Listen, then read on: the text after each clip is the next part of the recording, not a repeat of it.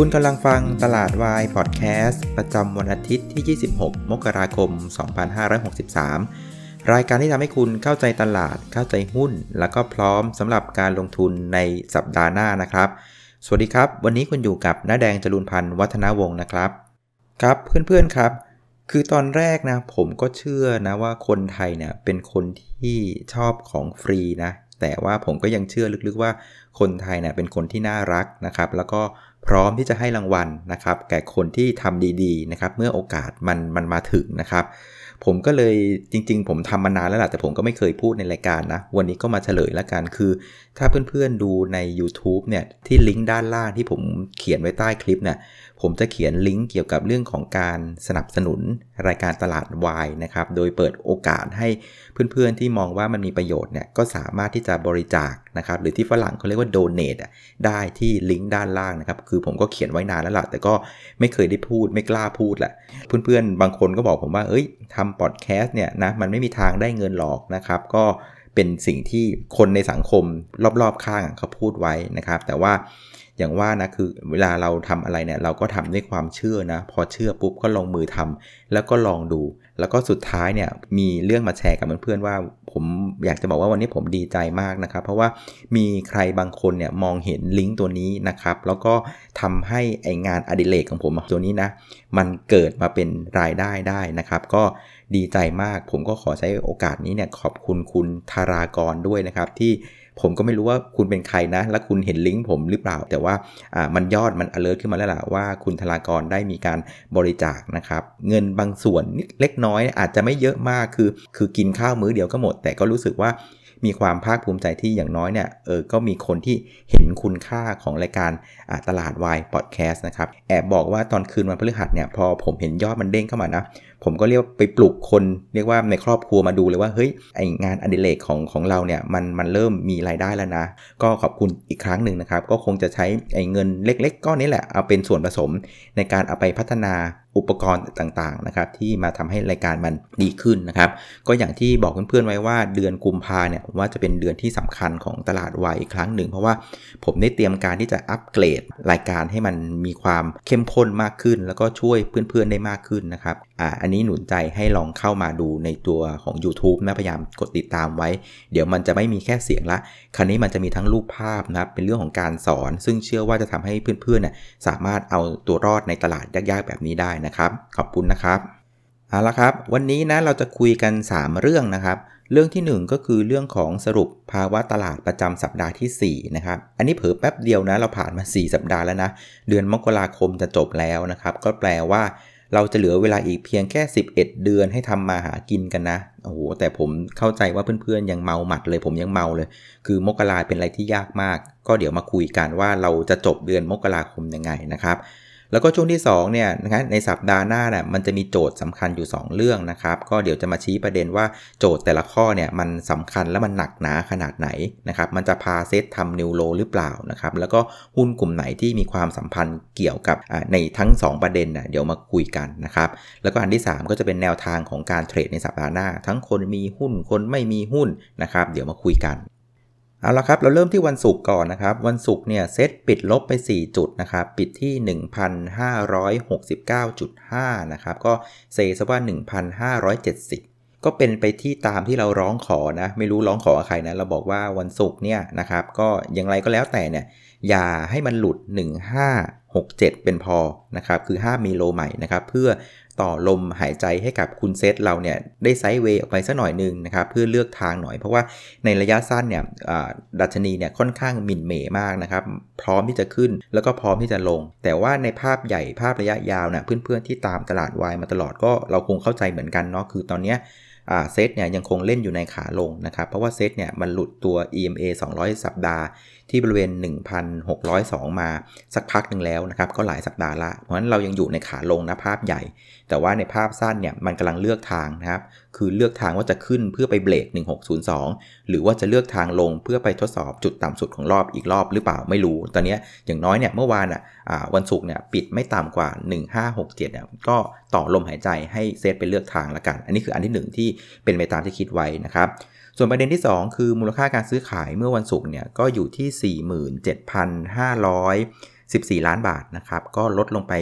25%จากวันพฤหัส อันนี้ก็เป็นไปตามที่เดาไว้นะ ก็คือว่าตุดจีนเนี่ยคนก็เก็บเงินไว้ให้อ่างเปาลูกหลานดีกว่านะครับ ก็เป็นภาพของการชะลอการเทรดลงไปนะครับส่วนในภาพรายสัปดาห์นะครับ ก็สัปดาห์ที่ผ่านมาเนี่ยก็เป็นสัปดาห์ที่ไม่ค่อยดีนะครับ ซึมลงนะครับ อย่างที่ผมเดาไว้นะ วันอาทิตย์ที่แล้วเนี่ยเราก็เดาว่า เอ้ยวีคหน้าเนี่ยผมมองว่ามันเริ่มต้นด้วยความลบนะ มันคงไม่ไม่ใช่เป็นวีคที่ขึ้นนะครับ คงจะเป็นวีคที่ซึมลงซึมลงเนี่ย สุดท้ายมันก็เป็นจริง ๆ นะครับ โดย 4 ประเด็นที่เราคุยกันไว้เมื่อ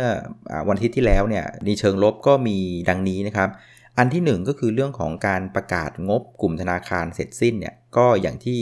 เราทราบกันนะคืองบกลุ่มแบงก์ในไตรมาสนี้เนี่ยคือถ้าดูบรรทัดสุดท้ายกำไรอะโอเค แต่พอไปดูเนื้อธุรกิจเนี่ยส่วนใหญ่ก็ยังเป็นตัวเลขที่ไม่ดีนะครับเพราะฉะนั้นแรงกดดันที่กลุ่มธนาคารอะมันยังคงมีตลอดทั้งสัปดาห์นะครับคืองบจบกันประมาณวันพุธเนาะ คือส่วนใหญ่เนี่ยก็เป็นภาพที่หนี้เสียก็คือ NPL เนี่ยเพิ่มขึ้นทุกธนาคารเลยนะครับ จะมีบางธนาคารที่ทำได้ค่อนข้างดีนะครับ แต่ว่าในภาพส่วนใหญ่เนี่ยเป็นภาพที่ NPL เนี่ยปรับตัวขึ้นนะครับ แล้วก็การขยายตัวของสินเชื่อก็ลดลงนะครับ ค่าธรรมเนียมส่วนใหญ่ก็ลดลง มีบางแบงค์ที่ยืนได้นะครับ ก็เลยเป็นภาพที่กลุ่มของธนาคารเนี่ยไม่ค่อย happy เท่าไหร่นะครับในภาพรวมๆแต่ก็ไม่ได้ถือกับรุนแรงมากนะครับ แล้วก็คราวนี้ช็อตถัดไปเนี่ยก็พวก real sector นะครับก็จะไปประกาศงบกันประมาณช่วงกลางกุมภาถึงปลายกุมภานะครับเพราะฉะนั้นพอจบงบแบงก์ปุ๊บ มันก็เป็นภาพของการรอพวก real sector เพราะงั้นมันก็ขาดเรียกว่า catalyst momentum ที่มาเล่นหุ้นกัน เพราะงั้นก็เป็นภาพที่ตลาดเหมือนกับหมดประเด็นในภาพของตัวหุ้นนะครับประเด็นที่ 2 ก็คือเรื่องของการเมืองเนาะสุดท้ายเนี่ยอนาคตใหม่ก็รอดจริงๆนะครับก็รอดปุ๊บนะเด้งได้ประมาณสักชั่วโมงกว่าๆนะครับจากนั้นก็เลิกเด้งละ คืออันเนี้ยผมมองว่ามันเป็นการสะท้อนเลยนะว่าตลาดเนี่ยภาษาบ้านๆเรียกว่า ตอนนี้ไม่แยแสกับเรื่องการเมืองละคือไม่ได้แคร์ละใครจะอยู่ใครจะไปมันก็ไม่ได้ช่วยอะไรขึ้นมาก แต่กลับกลายเป็นว่า พอไม่แยแสประเด็นของอนาคตใหม่มันก็เป็นแค่ sentiment สั้นๆ แต่ว่าอีกเรื่องหนึ่งที่เกี่ยวเรื่องการเมือง มันเป็นเรื่องของ action มันไม่ใช่ sentiment แล้วนะก็คือเมื่อสัปดาห์ที่ผ่านมามันก็มีประเด็นใหม่เข้ามาเรื่องของการไปเสียบบัตรแทนนี่แหละอย่างที่บอกคือไม่เข็ดนะ คือทำแล้วทำอีกนักการเมืองไทยมันทำไมมันมันเป็นอย่างเงี้ยคือพอไปเสียบบัตรแทนปุ๊บนะครับเรื่องของการโหวตตัวของพรบงบประมาณปีหกสามทำให้เกิดมีปัญหา ซึ่งตลาดเองนะก็กลับให้น้ำหนักกับเรื่องนี้มากกว่า อย่างที่บอกคือเรื่องอนาคตใหม่มันเป็น sentiment ละคนไม่สนใจละใครจะอยู่ใครจะไป แต่เรื่องของการเสียบบัตรเนี่ยเนี่ยที่มันทำให้พรบงบประมาณมีปัญหา มันทำให้ action ในเรื่องของการเบิกจ่ายงบประมาณเนี่ยมันอาจจะล่าช้าไปอีก ครับซึ่งต้องไม่ลืมว่าจริง ๆ ปีงบประมาณของบ้านเราอะมันเริ่มวันที่ 1 ตุลาปี 62 แล้วนะรอบเนี้ยแต่ด้วยความช้าสารพัดช้าเนี่ยวันนี้มกราแล้วงั้นแผนเดิมคือกุมภาจะได้เบิกจ่ายงบ อาจจะช้าไปอีกรอบหนึ่งอันเนี้ยเป็นเรื่องที่เรียกว่าเข้ามากดดันเพิ่มเติมทำให้ตลาดมันขึ้นไม่ได้นะครับ ส่วนประเด็นที่3นะครับผมยังเชื่อว่ามันเป็นนะก็คือเรื่องของการที่ตลาดนะกำลังเตรียมนะครับเอาเงินเข้าไปจองหุ้นตัวของ CRC นะครับซึ่งเป็นการ IPO ผมว่าเป็นดิวเรียกว่าใหญ่มากของประเทศเรานะครับ IPO size เนี่ยประมาณสักเกือบเกือบเจ็ดหมื่นล้านบาทนะครับซึ่งในมุมที่เราคุยกันไว้เนี่ยมันมี 2 มุมคือ 1 นะครับมันเป็นการน่าจะมีการขายหุ้นที่อยู่ในกลุ่มค้าปีกกันเองเนี่ยเพื่อวนออกมาเพื่อเตรียมเงินจองนะครับอันที่2เนี่ยก็อาจจะมีการขายหุ้นกลุ่มอื่น เพื่อเตรียมมาจองเช่นกันนะครับเงิน 70,000 ล้านมันค่อนข้างเยอะ ผมเนี่ยเข้าไปเจาะดูในกลุ่มค้าปลีกในสัปดาห์ที่ผ่านมาเนี่ยก็เป็นสัปดาห์ที่แย่จริงๆนะครับโดย BJC นะครับปรับตัวลง 8%จากจุดสูงสุดระหว่างสัปดาห์นะครับ CPO ลงไป 4% Home Pro ลงไปถึง 5%นะฮะ แล้วก็ตัวของ Macro เนี่ยลงไปถึง 8%ผมว่าเคสเนี่ยมันน่าจะคล้ายๆกับเคส AWC นะ คือหุ้นในกลุ่มเนี่ยมันก็จะมีการวนหุ้นออกมาไปเตรียมหาหุ้น IPO ซึ่งผมไปคุยกับผู้รู้เขาบอกว่ากระบวนการเนี่ยมันจะเกิดขึ้นนะครับ ส่วนใหญ่เนี่ยจะเกิดในกองต่างประเทศ เพราะว่ากองต่างประเทศเนี่ยเวลาเขาเขาดูภาพใหญ่เนี่ยเขาเหมือนกับจะเซตมาเลยว่าเม็ดเงินก้อนเนี้ยนะครับจะลงทุนใน sector นี้นะครับมันก็จะ fix ก้อนไว้ ตัวอย่างเช่นสมมุติว่าเขาจะลงทุนในกลุ่มค้าปลีกนะร้อยบาทนะครับเพราะฉะนั้น 100 บาทสมมุติมันมีหุ้น 10 ตัวนะครับคราวนี้พอมี IPO ใหม่อีก 1 ตัวเนี่ยเขาคงไม่ได้เติมเงินมาอีกสัก 1 บาทหรือ 2 บาท เป็นร้อยสองบาท เพื่อไปลงทุนในหุ้นตัวใหม่ แต่ส่วนใหญ่พฤติกรรมที่นักลงทุนต่างชาติจะทำก็คือว่า เอาไอ้เงินร้อยบาทนี่แหละก็มีการจัดสรรกันใหม่ลดตัวนี้ลดตัวนั้นแล้วไปเพิ่มตัวนี้อะไรนะครับคือเขาอะมองบ้านเราเป็น sector ไม่ได้มองเป็นรายตัวมากนักนะครับส่วนอีกกลุ่มหนึ่งอีกประเภทหนึ่งผมว่าก็เป็นเรื่องของการหมุนหุ้นนะครับการหมุนหุ้นระหว่าง sector เนี่ยผมเข้าใจว่าส่วนใหญ่จะเป็นนักลงทุนสถาบันในประเทศนะครับ เพราะฉะนั้นประเด็นการเรียกว่าการกดดันการเตรียมตัวสำหรับการจองหุ้น CRC หรือ Central Retail เนี่ยก็ยังคงจะมีอยู่ในสัปดาห์หน้านะครับคราวนี้ Central Retail เนี่ยคร่าวๆนะเขาก็เป็นกลุ่มเซ็นทรัลเนาะก็ทำธุรกิจอยู่ 3 กลุ่ม กลุ่มหนึ่งก็คือแฟชั่นนะครับอันที่ 2 คือเป็นเรื่องของสินค้าแข็งๆเขาบอกสินค้าแข็งๆก็พวกอุปกรณ์อิเล็กทรอนิกส์เครื่องตกแต่งบ้านอะไรต่างๆนะครับแล้วก็อันที่ 3 ก็คือเรื่องของอาหาร ดยการ IPO ครั้งนี้นะครับก็ 1,690 ล้านหุ้นนะครับ จะเปิดจองกันน่ยช่วงวันที่ 29 ถึง 31 มกรานะครับก็คือจบกันสัปดาห์หน้าวันศุกร์นะครับ ก็ราคาจองอยู่ที่ 40 บาทถึง 43 นะครับ IPO ไซส์ก็ประมาณ 70,000 ล้านบาท เดี๋ยวใกล้ ๆ ช่วงนั้นเนี่ยนะฮะเดี๋ยวเรามาคุยกันอีกทีหนึ่ง ส่วนประเด็นที่4นะครับก็อย่างที่คุยกันก็คือเรื่องตุดจีนเนาะก็ทำให้วอลลุ่มมันแผ่วๆ เพราะฉะนั้นในสัปดาห์ที่ผ่านมานะไอประเด็นที่เรามองไว้ก็ถือว่าก็เป็นไปตามที่คิดนะครับคือตลาดน่าจะซึมลงนะครับจากเรื่องของงบแบงค์ที่ไม่ค่อยดีนะครับแล้วก็ต้องรองงบของตัวอื่นๆ ในเดือนกุมภาเรื่องที่ 2 ก็คืออนาคตใหม่ก็มากดดันสั้น ๆ สุดท้ายผ่อนคลายออกมา แต่ปรากฏว่ามีเรื่องใหม่เข้ามา เรื่องของเสียบัตรแทนก็กดดันตลาดต่อนะครับแล้วก็เรื่องที่ 3 เรื่องของการเตรียมเงินนะครับสำหรับการจองหุ้น CRC แล้วก็เรื่องตุดจีนนะครับคราวนี้ระหว่างสัปดาห์เนี่ยก็มีเรื่องใหม่เข้ามาอยู่ 2 เรื่องสำคัญนะครับ เรื่องที่ 1 คือเรื่องของการเสียบบัตรแทนกันนะครับ ก็ล่าสุดเนี่ยเท่าไปเช็คข่าวนะ ก็ยังเถียงกันไม่จบว่าตกลงไอ้พรบงบประมาณปี2563 เนี่ยมันจะเป็นโมฆะหรือเปล่า แล้ววิธีแก้ปัญหาเฉพาะหน้าจะทำยังไงนะครับ บ้างก็บอกว่าจะออก พระราชกำหนดทดแทนไปก่อนนะครับ ซึ่งปรากฏว่านายกเองก็ก็ไม่ค่อยชอบ แถมเขาบอกว่านักกฎหมายก็มาบอกว่าการเอาพรกรไปใช้แทนพรบเนี่ยก็ถือว่าผิดมาตรา 141 ด้วยเมื่อสุดท้ายเนี่ยบ้านเรานะที่เดิมครับจบที่เดิมก็คือต้องส่งสารรัฐธรรมนูญวินิจฉัยอีกแล้วนะครับนักการเมืองก็บอกว่า เอ้ย ไม่น่าจะนานนะ เขาบอกว่าเทียบเคียงกับเคสสมัยรัฐบาลคุณยิ่งรักเนี่ยก็มีปัญหาเรื่องเสียบบัตรอะไรอย่างนี้เหมือนกันเนี่ยการตีความแบบนี้เขาบอกว่าศาลใช้เวลาสั้นๆเขาบอกว่า 10 วันก็รู้ผลแล้วนะครับ เดี๋ยวก็ลองดูว่า จะเป็นยังไงนะครับ แต่ว่าเอาเข้าจริงนะ ด้วยเซนส์ของการเป็นเด็กอนุบาลนะ คือเสียบบัตรแทนกันอะยังไงมันก็ผิดอยู่แล้วล่ะ คราวนี้มันอยู่ที่ว่าสารรัฐมนูลท่านจะตีความเป็นยังไง บ้านเราเนี่ยก็เหนื่อยเนาะคือเอะอะอะไรคือทำอะไรที่มันก้ากึ่งก้ากึ่งอะก็ต้องเสียเวลาไปตีความกันอีกแล้วก็ทำไงได้นะครับก็ก็คงจะต้องรอต่อไปนะครับซึ่งผมว่าจริง ๆแล้วนะง่ายที่สุดแล้วก็ดูคลาสสิกที่สุดนะก็คือยกมือนี่แหละนะครับไม่ต้องเสียเงินลงทุนเรื่องระบบอะไรมากนะใช้เงินน้อยปัญหาเรื่องการปรากฏตัวในสภาหรือไม่ปรากฏตัวก็จะจบไปด้วย ผมว่าวิธีนี้ยังดีที่สุดนะครับคราวนี้นะฮะเรื่องนี้เนี่ยมันสำคัญยังไงต่อ Set Index นะครับหรือภาพเศรษฐกิจก็คงจะต้องย้อนกลับไปที่สมการของ GDP นะครับก็คือ GDP ก็คือ Gross Domestic Product นะครับก็คือผลผลิตมวลรวมในประเทศแหละ คือพูดง่ายว่าเศรษฐกิจบ้านเราเนี่ยมันโตมาจากอะไรบ้างนะครับ องค์ประกอบของ GDP เนี่ยประกอบไปด้วย 5 ส่วนนะครับอันที่ 1 คือการบริโภค 2 คือการลงทุนภาคเอกชน 3 คือการใช้จ่ายภาครัฐ 4 คือเรื่องการส่งออก 5 ก็คือการนำเข้า ซึ่งวันนี้เนี่ยโครงสร้างสมการ GDP เนี่ยเพื่อนๆหลับตาพร้อมๆกันนะ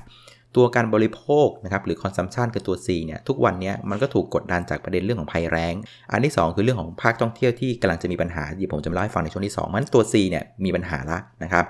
อันที่ 2 คือการลงทุนภาคเอกชนนะทุกวันนี้เพื่อนๆคงเห็นข่าวนะครับโรงงานต่างๆนะฮะในภาคตะวันออกมีการปิดตัวลงค่อนข้างมากเลยนะครับก็จากภาวะเศรษฐกิจของโลกด้วยนะครับเศรษฐกิจในประเทศด้วย อันเนี้ยเรียกว่าทุกคนก็ดาวไซซิ่งกันหมดนะครับซึ่งมันสอดคล้องกับตัวของ Import นะครับยอดนำเข้าบ้านเราตัว M เนี่ย ก็ลดลงอย่างต่อเนื่องนะครับ อันนี้มันสะท้อนให้เห็นว่าภาคเอกชนเองก็ไม่พร้อมที่จะลงทุน คือถ้าเห็นเศรษฐกิจไม่ดีเขาก็นั่งรอไง แล้วเขาก็ไม่นำเข้าเครื่องจักรวัตถุดิบอะไรต่างๆ มาผลิต งั้นตัว I ก็รอ ตัว M Import ก็รอ คราวนี้มาดูตัวค่าไปดูที่ส่งออก ส่งออกออกเราเนี่ยเริ่มมีความหวังบ้างแล้วนะครับ ตัวเลขส่งออกเดือนธันวาเนี่ยก็ออกมาเรียกว่าพลิกฟื้นในรอบหลาย ๆ เดือนเลย แต่ว่าเรื่องของส่งออกอันนี้ก็พูดตรงๆว่า เราต้องพึ่งฟ้าพึ่งฝนนะ คือเราทำอะไรไม่ได้ มันอยู่ที่ว่าคู่ค้าของเราเนี่ย อย่างสหรัฐเอง จีนเอง ยุโรปเองเนี่ยเขาพร้อมไหมนะครับ ซึ่งในเบื้องต้นน่ะยอดอนำเข้าสินค้าจากบ้านเราโดยสหรัฐกับจีนเนี่ยก็เพิ่มขึ้น 2 เดือนติดกันละ อันนี้เพิ่งเริ่มจะมีความหวังนะครับ แต่สุดท้ายเนี่ยสังเกตดู GDP เนี่ย C บวก I บวก G บวก x ลบ m เนี่ยไอตัวที่สำคัญที่สุดวันนี้เนี่ยคือตัว G ก็คือ government spending นะครับก็คือการลงทุนภาครัฐ ซึ่งการลงทุนภาครัฐคืออะไรครับ ก็คือการใช้จ่ายของภาครัฐนี่แหละ ซึ่งตัว I อะก็คืออการลงทุนภาคเอกชน เอกชนก็รอดูรัฐแหละ ส่วนใหญ่เนี่ยถ้ารัฐไม่เดินเอกชนก็ไม่เดินนะครับ อันนี้คือภาพที่สำคัญ เพราะงั้นตัว G เนี่ยมันเป็นตัวที่กระตุ้นการทำงานของหลาย ๆ ตัว ไม่ว่าจะเป็นตัว I ตัว M หรือรวมถึงตัว C ด้วยเช่นกัน คราวนี้ประเด็นคือว่าพอตัวพรบงบประมาณปี 63นะมันล่าช้าออกไปนะครับ แผนเดิมเนี่ยนะครับเขาบอกว่าจะถูกเบิกใช้กันได้ประมาณสักเดือนกุมภาวันที่ 1 กุมภาแต่พอมาเสียบบัตรแทนกันปุ๊บแล้วต้องส่งไปที่สารรัฐมนูลวินิจฉัยอีกปั๊บนะครับกว่าจะตีกลับมาตีไปตีมาเนี่ยคนก็กังวลกันว่าโอ้โห อย่างนี้การเบิกจ่ายภาครัฐเนี่ยถ้าทางจะมีปัญหาละ ซึ่งในรอบนี้เนี่ยนะครับพรบงบประมาณมีขนาดไซส์เนี่ยเม็ดเงินรวมกันอยู่ประมาณสัก 3.2 ล้านล้านบาท ซึ่งใน 3.2 ล้านล้านเนี่ยนะครับมันจะแบ่งเป็น 2 งบ มีงบประจำกับงบลงทุนนะครับงบประจำเนี่ยไม่ค่อยน่าเป็นห่วง เพราะว่ามันสามารถเอาตัวของโครงสร้างเดิมของรอบที่แล้วไปใช้ก่อนได้ครับงบประจำก็เช่นพวกตัวของอเงินเดือนข้าราชการนะครับค่าน้ำค่าไฟอะไรจ่ายประจำเนี่ยมันพอจะเดินลงไปต่อได้นะครับ แต่ประเด็นมันอยู่ที่งบลงทุนครับ เพราะงบลงทุนรอบนี้เนี่ยมันค่อนข้างใหญ่นะก็ประมาณสัก6แสนล้านบาทนะครับ มันก็เลยทำให้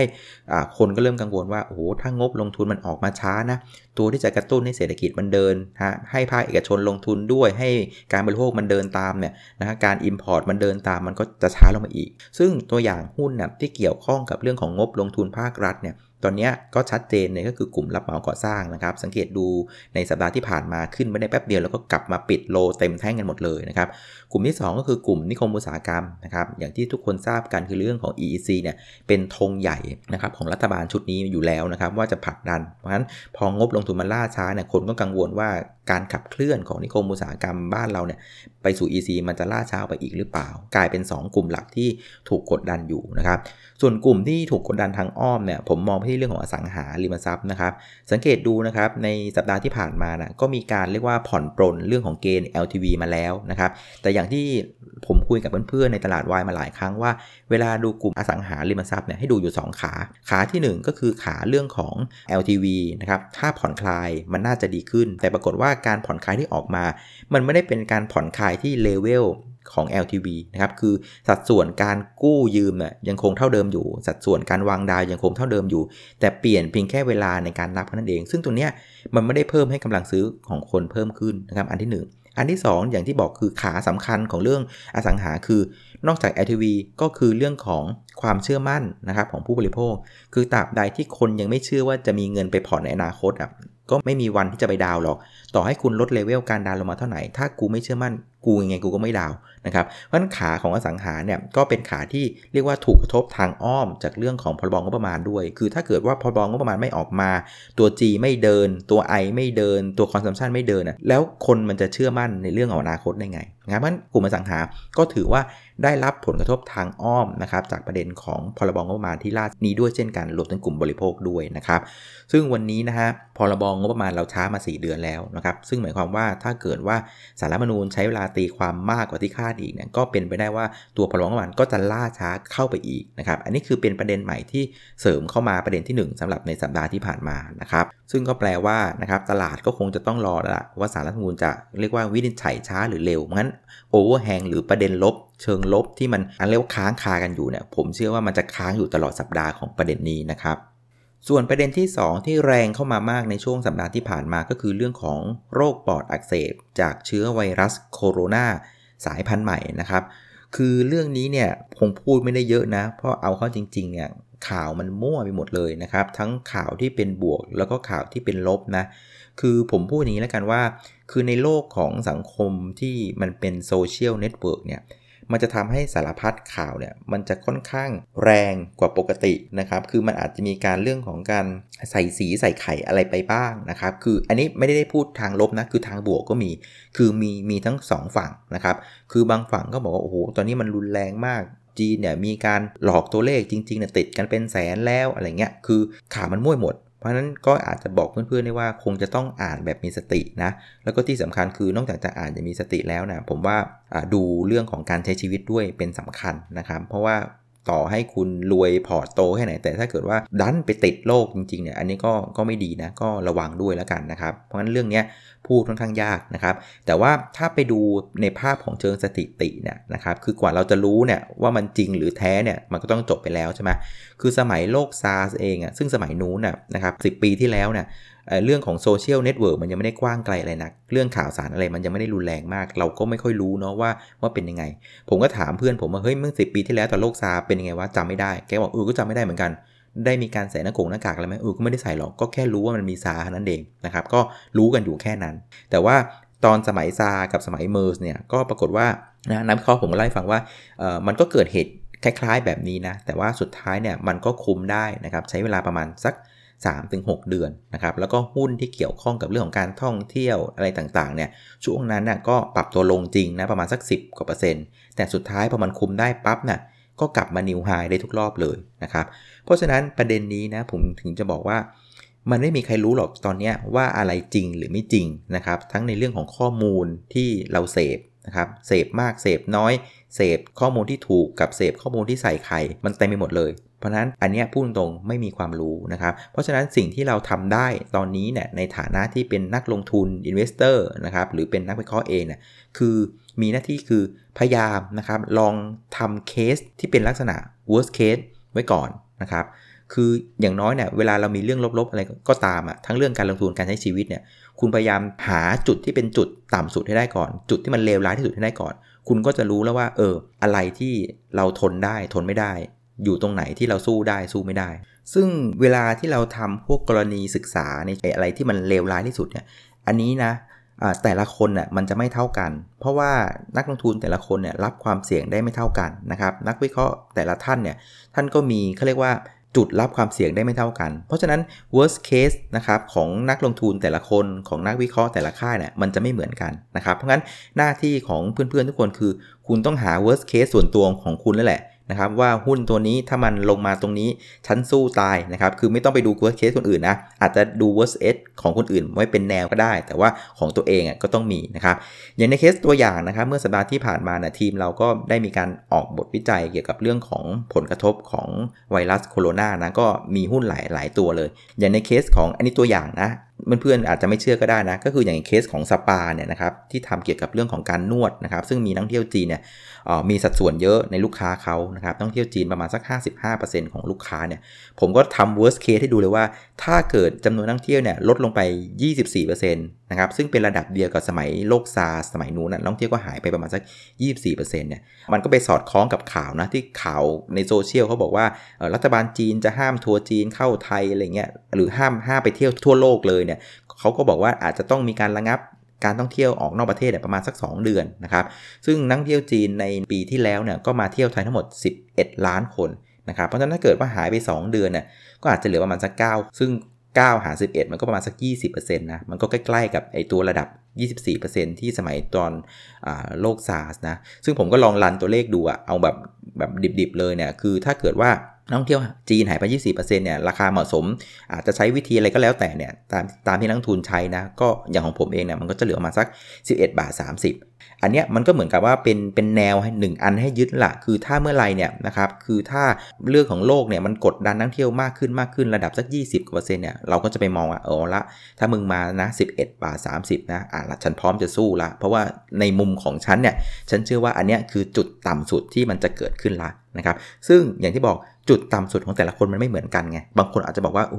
ยี่สิบเปอร์เซ็นต์ฉันว่ามันลึกไปว่าฉันว่าสิบห้าเปอร์เซ็นต์ฉันก็แม่งโคตรแย่แล้วอ่าเพราะงั้นคุณก็ต้องไปหาเลเวลที่ที่คุณสบายใจ หรือบางคนอาจจะบอกว่าเฮ้ยยี่สิบเปอร์เซ็นต์แม่งอ่านข่าวโซเชียลตะกี้แบบโอ้ยล้มทั้งยืนเลยเฮ้ยแม่งไม่ไหวว่าแม่งกูว่าเกิน50%แน่นอน คุณก็ต้องไปหาเลเวลของคุณนะครับ เพราะงั้นวันนี้อยากจะบอกว่าเราไม่มีทางรู้ว่าเรื่องของไอ้โรคโคโรนามันจะขนาดไหน แต่ว่าสิ่งที่เพื่อนๆทุกคนควรจะต้องทำคือ ตอนนี้หาจุด ที่เป็นที่ว่าเลวร้ายสุดที่คุณสู้ได้ไหวได้นะใช้จุดเหล่านั้นนะเป็นจุดในการตัดสินใจในการจะเข้าหรือไม่เข้าลงทุน ไม่ต้องซับซ้อนมากนะบอกเลยนะ คืออย่าเสียเวลาไปทำ DC อง CF ซึ่งมันใช้เวลานะครับอาจจะใช้เรียกว่าที่เราเรียนมาสมัยประถมอะ่ะบัญญัติไตรยางศ์ง่ายๆ เลยใช้ในการคำนวณ ผมยกตัวอย่างอีกเคสหนึ่งนะครับอย่างใน case hot hit เนี่ยอย่างหุ้น LT เนี่ยนะครับน้องอ๋องนักวิเคราะห์ผมเนี่ยเขาก็บอกว่าถ้าไม่เกิดเรื่องอะไรเลยนะเขาก็เชื่อว่าจำนวนผู้โดยสาร ต่างประเทศเนี่ยนะครับขาเข้าเนี่ยก็จะประมาณสัก 7%ขยายตัวนะครับซึ่งราคาเหมาะสมของ LT นะครับบนสมมติฐาน base case เนี่ยนะครับผู้โดยสารโต 7%เนี่ยคือที่ 85 บาท แล้วแกก็ทำเคสว่าถ้าเกิดว่าสมมติผู้โดยสารต่างประเทศนักท่องเที่ยวเนี่ยไม่โตเลยจาก 7%เหลือ 0%เนี่ยนะครับก็ราคาเหมาะสม LT คิดแบบ DCF ก็คือ 81 บาท ราะงั้นเราในฐานะนักทุนรายย่อยเนี่ยเฮ้ยตอนนี้เคสมันชักจะรุนแรงแล้วนะ ก็ใช้บัญญัติตายางเลยง่ายๆ ไม่ต้องซีเรียสนะครับอย่างน้อยคุณมีหลักให้คุณยึดแล้วล่ะ ก็มาดูอย่างนี้นะครับจาก 7%ลงมา 0%เนี่ยราคาเหมาะสมหายไป 4 บาทนะครับเพราะฉะนั้นถ้าเกิดว่าจาก 7%เป็น 1%เนี่ยก็จะกระทบกับราคาเหมาะสมประมาณสัก 50 สตางค์นะครับเพราะฉะนั้นคุณก็ใช้ตัวเนี้ยจำง่ายๆนะแบบชาวบ้านชาวบ้านเนี่ยถ้าจำนวนนะครับผู้โดยสารนะนักท่องเที่ยวลดลง 1%กระทบกับราคาเหมาะสม LT 50 สตางค์อ่าอันนี้คือจำแบบจำง่ายๆแบบบ้านๆเลย เพราะฉะนั้นอย่างในเคสเนี่ยถ้าเกิดสมมุติว่านักท่งเที่ยวจีนนะครับมาเที่ยวเมืองไทยไม่ได้ 2 เดือนนะครับหายไป 20%นะครับคูณเก่าเนี่ยหเเท่ากับ 50 ตังค์เนาะเพราะฉะนั้นถ้าเกิดว่า 10%ก็เท่ากับ 5 บาท ถ้า 20%ก็เท่ากับ 10 บาทอ่าเพราะงั้นราคาปิดเมื่อวันศุกร์อยู่ที่ 71 บาท นะครับคุณก็อาจจะเอาประเด็นเนี้ยแอพพลายเข้าไป ก็จะเห็นประมาณสัก 61 บาทอ่าคุณก็ได้แล้วล่ะเอ้ย61 บาทนะ ถ้ามันลงมาตรงนั้นจริงๆนะเป็นจุดที่กูจะสู้ตายแล้วล่ะสำหรับตัว AOT นะครับซึ่งถ้าเกิดว่าใครมีกราฟนะกลับบ้านไปตีเทนไลน์ดูนะเออเข้า trend line พอดีเป๊ะเลยแถวนั้น61 บาทนะครับเพราะงั้นอันนี้อยากจะหนุนใจว่าอย่าเพิ่งตกใจมากแต่นะครับให้กลับบ้านไปเตรียมตัวนะครับลองหาแนวที่คุณเชื่อว่า หุ้นที่คุณโฟกัสไว้แต่ละตัวเนี่ยเป็นแนวที่พร้อมจะสู้ตายนะครับ ก็ใช้สารพัดศาสตร์วิชาแหละ แต่วิธีง่ายๆนะอย่างที่ผมแนะนำคือใช้บัญญัติไตรยางศ์แหละดูตัวเลขง่าย ๆเลยนะครับคราวนี้ถามว่า sector ไหนจะโดนบ้างนะครับที่เกี่ยวข้องบ้างนะครับก็1โดยตรงก็คือเกี่ยวกับเรื่อง sector ที่กับท่องเที่ยวเนาะไม่ว่าจะเป็นสนามบินโรงแรมนะครับหรือบริการต่างๆที่เกี่ยวเนื่องนะครับ ก็อีกกลุ่มหนึ่งนะ่ะที่ต้องพูดถึงก็คือกลุ่มการบริโภคนะ เพราะจริงๆการบริโภคเนี่ยมันเกี่ยวเนื่องเกี่ยวกับการท่องเที่ยวมากเลย ผมเข้าไปดูเนี่ยปรากฏว่าอย่างตัวอย่างนักท่องเที่ยวจีนนะครับนักท่องเที่ยวจีนที่มาบ้านเราปีหนึ่ง11 ล้านเนี่ยถ้ามองเป็นเดือนนะเดือนหนึ่งก็จะเข้ามาประมาณสัก 8 5 0 0 0 0 คนนะครับ ซึ่งกระทรวงท่องเที่ยวและกีฬาเนี่ยเขาก็มีตัวเลขรายงานออกมาว่า นักท่องเที่ยวจีน 1 คนนะครับ เวลามาเที่ยวเมืองไทยเนี่ยเขาก็จะใช้เงินเนี่ยประมาณสัก 46,000 บาทต่อคนนะครับ เช่นเอาไปเที่ยวนู่นเที่ยวนี่ ซื้อน้ำมะพร้าวลูกละ 200 บาทอะไรเงี้ยไปหลอกคนจีนเขาคนไทยนะใจร้ายจัง ก็จะใช้กันประมาณสัก 46,000นะฮะบาทต่อหนึ่งคนนะครับ ซึ่งอย่างที่บอกคือจีนเนี่ยมาไทยเนี่ยเฉลี่ยประมาณสัก 8 5 0 0 0 0 คนต่อเดือนเนี่ยก็แปลว่าเราอาจจะสูญเสียรายได้นะ ประมาณเดือนละ 39,000 ล้านบาทต่อเดือนนะประเทศไทย ซึ่งโหดมากนะครับ แต่บางคนเขาบอกว่าเฮ้ยข่าวเนี่ยเขาห้ามเฉพาะทัวร์นะ แต่นักท่องเที่ยวที่มาเองก็ยังสามารถมาได้อยู่นะครับ แต่ผมว่าเอาจริงๆอะถ้ามันมีอย่างนี้นะ อารมณ์มันก็ไม่มาหมดแหละงั้นอันนี้ก็ต้องระวัง เพราะว่าถ้าเกิดว่าจีนไม่มาบ้านเราจริงตามข่าวเนี่ยสเดือนเนี่ยโอ้โหผลกระทบในเรื่องของการจับจ่ายใช้สอย บริโภคบ้านเราเนี่ยหายไปประมาณสัก 8 0,000 ล้านบาทเลยนะ อันนี้ก็ต้องระวังนะครับรายได้ของประเทศอาจจะหายไปนะครับเพราะงั้นกลุ่มที่เกี่ยวกับเรื่องกับการบริโภคก็ยังคงถูกกดดันต่อนะครับ เอาละครับ คราวนี้ในสัปดาห์หน้าเนี่ยเอาไงดีนะครับ ก็ 2 ประเด็นที่คุยเป็นเมื่อสักครู่เนี่ยก็ยังคงจะกดดันตลาดต่อไปนะครับ คือมันก็คงเป็นประเด็นที่ค้างอยู่นะครับ อย่างในเรื่องของอพรบงบประมาณเนี่ย ก็ศาลรัฐธรรมนูญเนี่ยเขาก็บอกว่าอย่างเร็วก็ 10 วันเท่ากับเค สมัยคุณยิ่งลักษณ์นะครับ ก็แปลว่าอาทิตย์หน้าก็ไม่จบนะครับ เพราะงั้นประเด็นนี้ก็ overhang ไปอีกสักพักหนึ่งนะครับ เพราะงั้นหุ้นรับเหมาก่อสร้างนิคมอุตสาหกรรมอะไรต่างๆ คงยังไม่ได้ฟื้นตัวได้เร็วนัก ส่วนประเด็นที่ 2 ก็คือเรื่องของไวรัสโคโรนาเนี่ยนะครับก็เราคงจะเห็นข่าวโซเชียลเนี่ยมารบกวนหัวใจทั้งสัปดาห์นะครับใครสไลด์ผ่านตัว Facebook อะไรก็ก็ทำใจด้วยยังไงมันก็มานะครับเลขอันหนึ่งที่ต้องไม่ลืมนะ เขาบอกว่าไวรัสตัวนี้เนี่ยใช้เวลาฟักตัวถึง 7 ถึง 14 วัน เพราะฉะนั้น มันยังไม่ได้จบนะ ถึงแม้ว่าเขาบอกว่าจะคุมพื้นที่ได้แล้วนะครับอะไรต่างๆที่รัฐบาลแจ้งมา แต่ผมว่ามันอาจจะมีคนที่เข้ามาแล้ว แล้วยังไม่ได้แสดงตัวออกมาเนี่ยอีกก็ได้ เพราะฉะนั้นต้องระมัดระวังนะครับ เพราะฉะนั้นประเด็นโควิดเนี่ยก็ยังคงจะเป็น overhang ไปอีกตลอดทั้งสัปดาห์นะครับ เพราะฉะนั้นบน overhang สอง overhang ที่กดดันตลาดอยู่เนี่ยผมว่าพอมาดูในภาพของดัชนีเนี่ยนะครับแม้ว่าในวันศุกร์จะปิดโอเคนะ 1569 ยืนได้ 1567 ไม่หลุด อันนี้ก็ถือว่าเป็นสิ่งที่ดี แต่ว่า ไอ overhang เชิงลบ 2 ตัวที่ยังกดดันอยู่เนี่ยผมว่าก็เล่นขาขึ้นค่อนข้างยากในสัปดาห์หน้านี่พูดตรงนะครับไอส่วนประเด็นที่2นะครับที่ค้างมาจากตั้งแต่สัปดาห์ที่ผ่านมาคือเรื่องของการเตรียมเงินเพื่อจองหุ้น Central Retail เนี่ยนะครับ29เดือน31อะผมว่ายังคงเกิดอยู่นะครับเพราะฉะนั้นจะเห็นว่า overhang 2อัน เรื่องการเตรียมเงิน IPO CRC อีก1ตัวเนี่ยเพราะงั้นผมว่าตลาดในสัปดาห์หน้า เป็นตลาดที่เล่นขึ้นยากมากนะครับเพราะฉะนั้นอาจจะเล่นขาลงง่ายกว่านะครับเพราะงั้นหุ้นอะไรที่ มันลอยมาสูงๆนะ เด้งมาเนี่ยเปิด short เนี่ยอาจจะเล่นง่ายกว่านะครับ แต่พูดตรงๆว่าคนไทยเนี่ยการเล่นขาช็อตนี่เล่นยาก คือควรจะเล่นช็อตได้คือคุณต้องใจถึงจริง ๆ คนไทยนะชอบเล่นขาขึ้นนะครับ เพราะงั้นใครที่จะเล่นขาขึ้นเนี่ยอาจจะต้องหลบมาเล่นที่หุ้นลักษณะ defensive นะครับที่พอจะเป็นที่พักใจของต้นทุนสถาบันได้นะครับก็อย่างเช่นพวกลงไฟฟ้านะครับรถไฟฟ้าอะไรพวกนี้ก็ยังพอเล่นได้อยู่นะครับแต่ว่าวิธีเล่นหุ้น defensive ลักษณะนี้นะครับคืออย่าลืมนะไม่เคาะขวานะเคาะขวาทีไรเจอดอยทุกทีเพราะฉะนั้นให้มองด้านซ้ายไว้นะครับเมื่อไหร่ที่มันเซลงมาเข้าแนวรับสำคัญนะครับ ก็สามารถพอจะเล่นเก็งกำไรก๊อกแก๊กไปได้นะครับ ใครอยากรู้ว่าวิธีเข้าหุ้นนะครับไอหุ้นประเภทนี้เข้ายังไงเนี่ยให้ไปดูที่ episode ที่ 54 เนาะอีกอันนึงที่อาจจะพอเล่นได้นะก็คือพวกหุ้นที่มันเป็นงบดีจัดๆนะครับช่วงสัปดาห์หน้านะมันจะมี preview ผลประกอบการบริษัทจดทะเบียนที่เป็น real sector ออกมาค่อนข้างเยอะนะครับก็ อาจจะโฟกัสที่หุ้นที่งบจะดีก็ได้นะครับ แต่สำคัญคือมันต้องดีแบบจัดๆนะ แล้วมันต้องดีแบบเซอร์ไพรส์ด้วยนะครับ คือถ้าเกิดดีแบบตลาดรู้แล้วนะผมว่ามันก็คงจะไม่เล่นนะครับ แต่ว่าถ้ามันดีแบบแบบเซอร์ไพรส์เนี่ย อันนี้ก็ตลาดอาจจะเลือกเล่นได้นะครับส่วนกลุ่มเพื่อนๆที่ไม่มีหุ้นนะครับ ก็แนะนำว่าคงจะต้องใช้กลยุทธ์ รอเหมือนเดิมนะครับ ซึ่งผมว่ากลายเป็นกลยุทธ์ที่ดีนะ คือตั้งแต่หลุด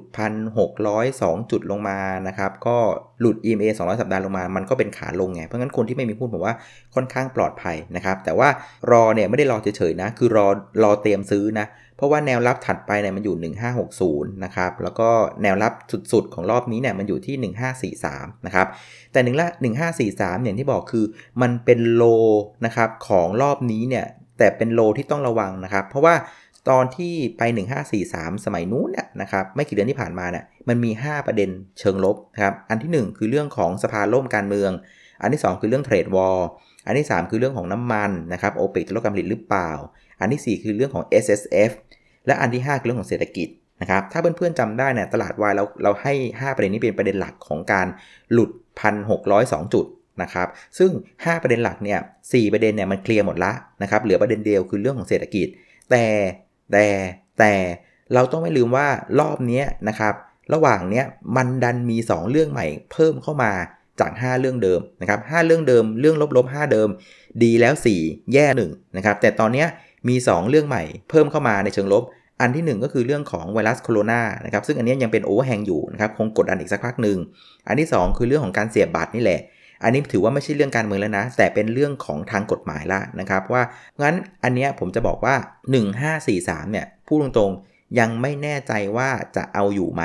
นะครับเพราะว่า 1543เนี่ยมันยังค้างประเด็น 1 คือเรื่องของเศรษฐกิจที่ยังไม่ดี 2 เรื่องของไวรัสโคโรนา3 เรื่องของการเสียบบัตรอยู่เนี้ยกลายเป็นอีก 3 เรื่องที่เราจะต้องใช้พิจารณาว่า 1543 จะเอาอยู่หรือไม่ เพราะฉะนั้นคนที่ไม่มีหุ้นนะครับกลยุทธ์ของเราคือรอ แต่ว่ารอแบบว่าต้องระมัดระวังนะครับ เพราะว่า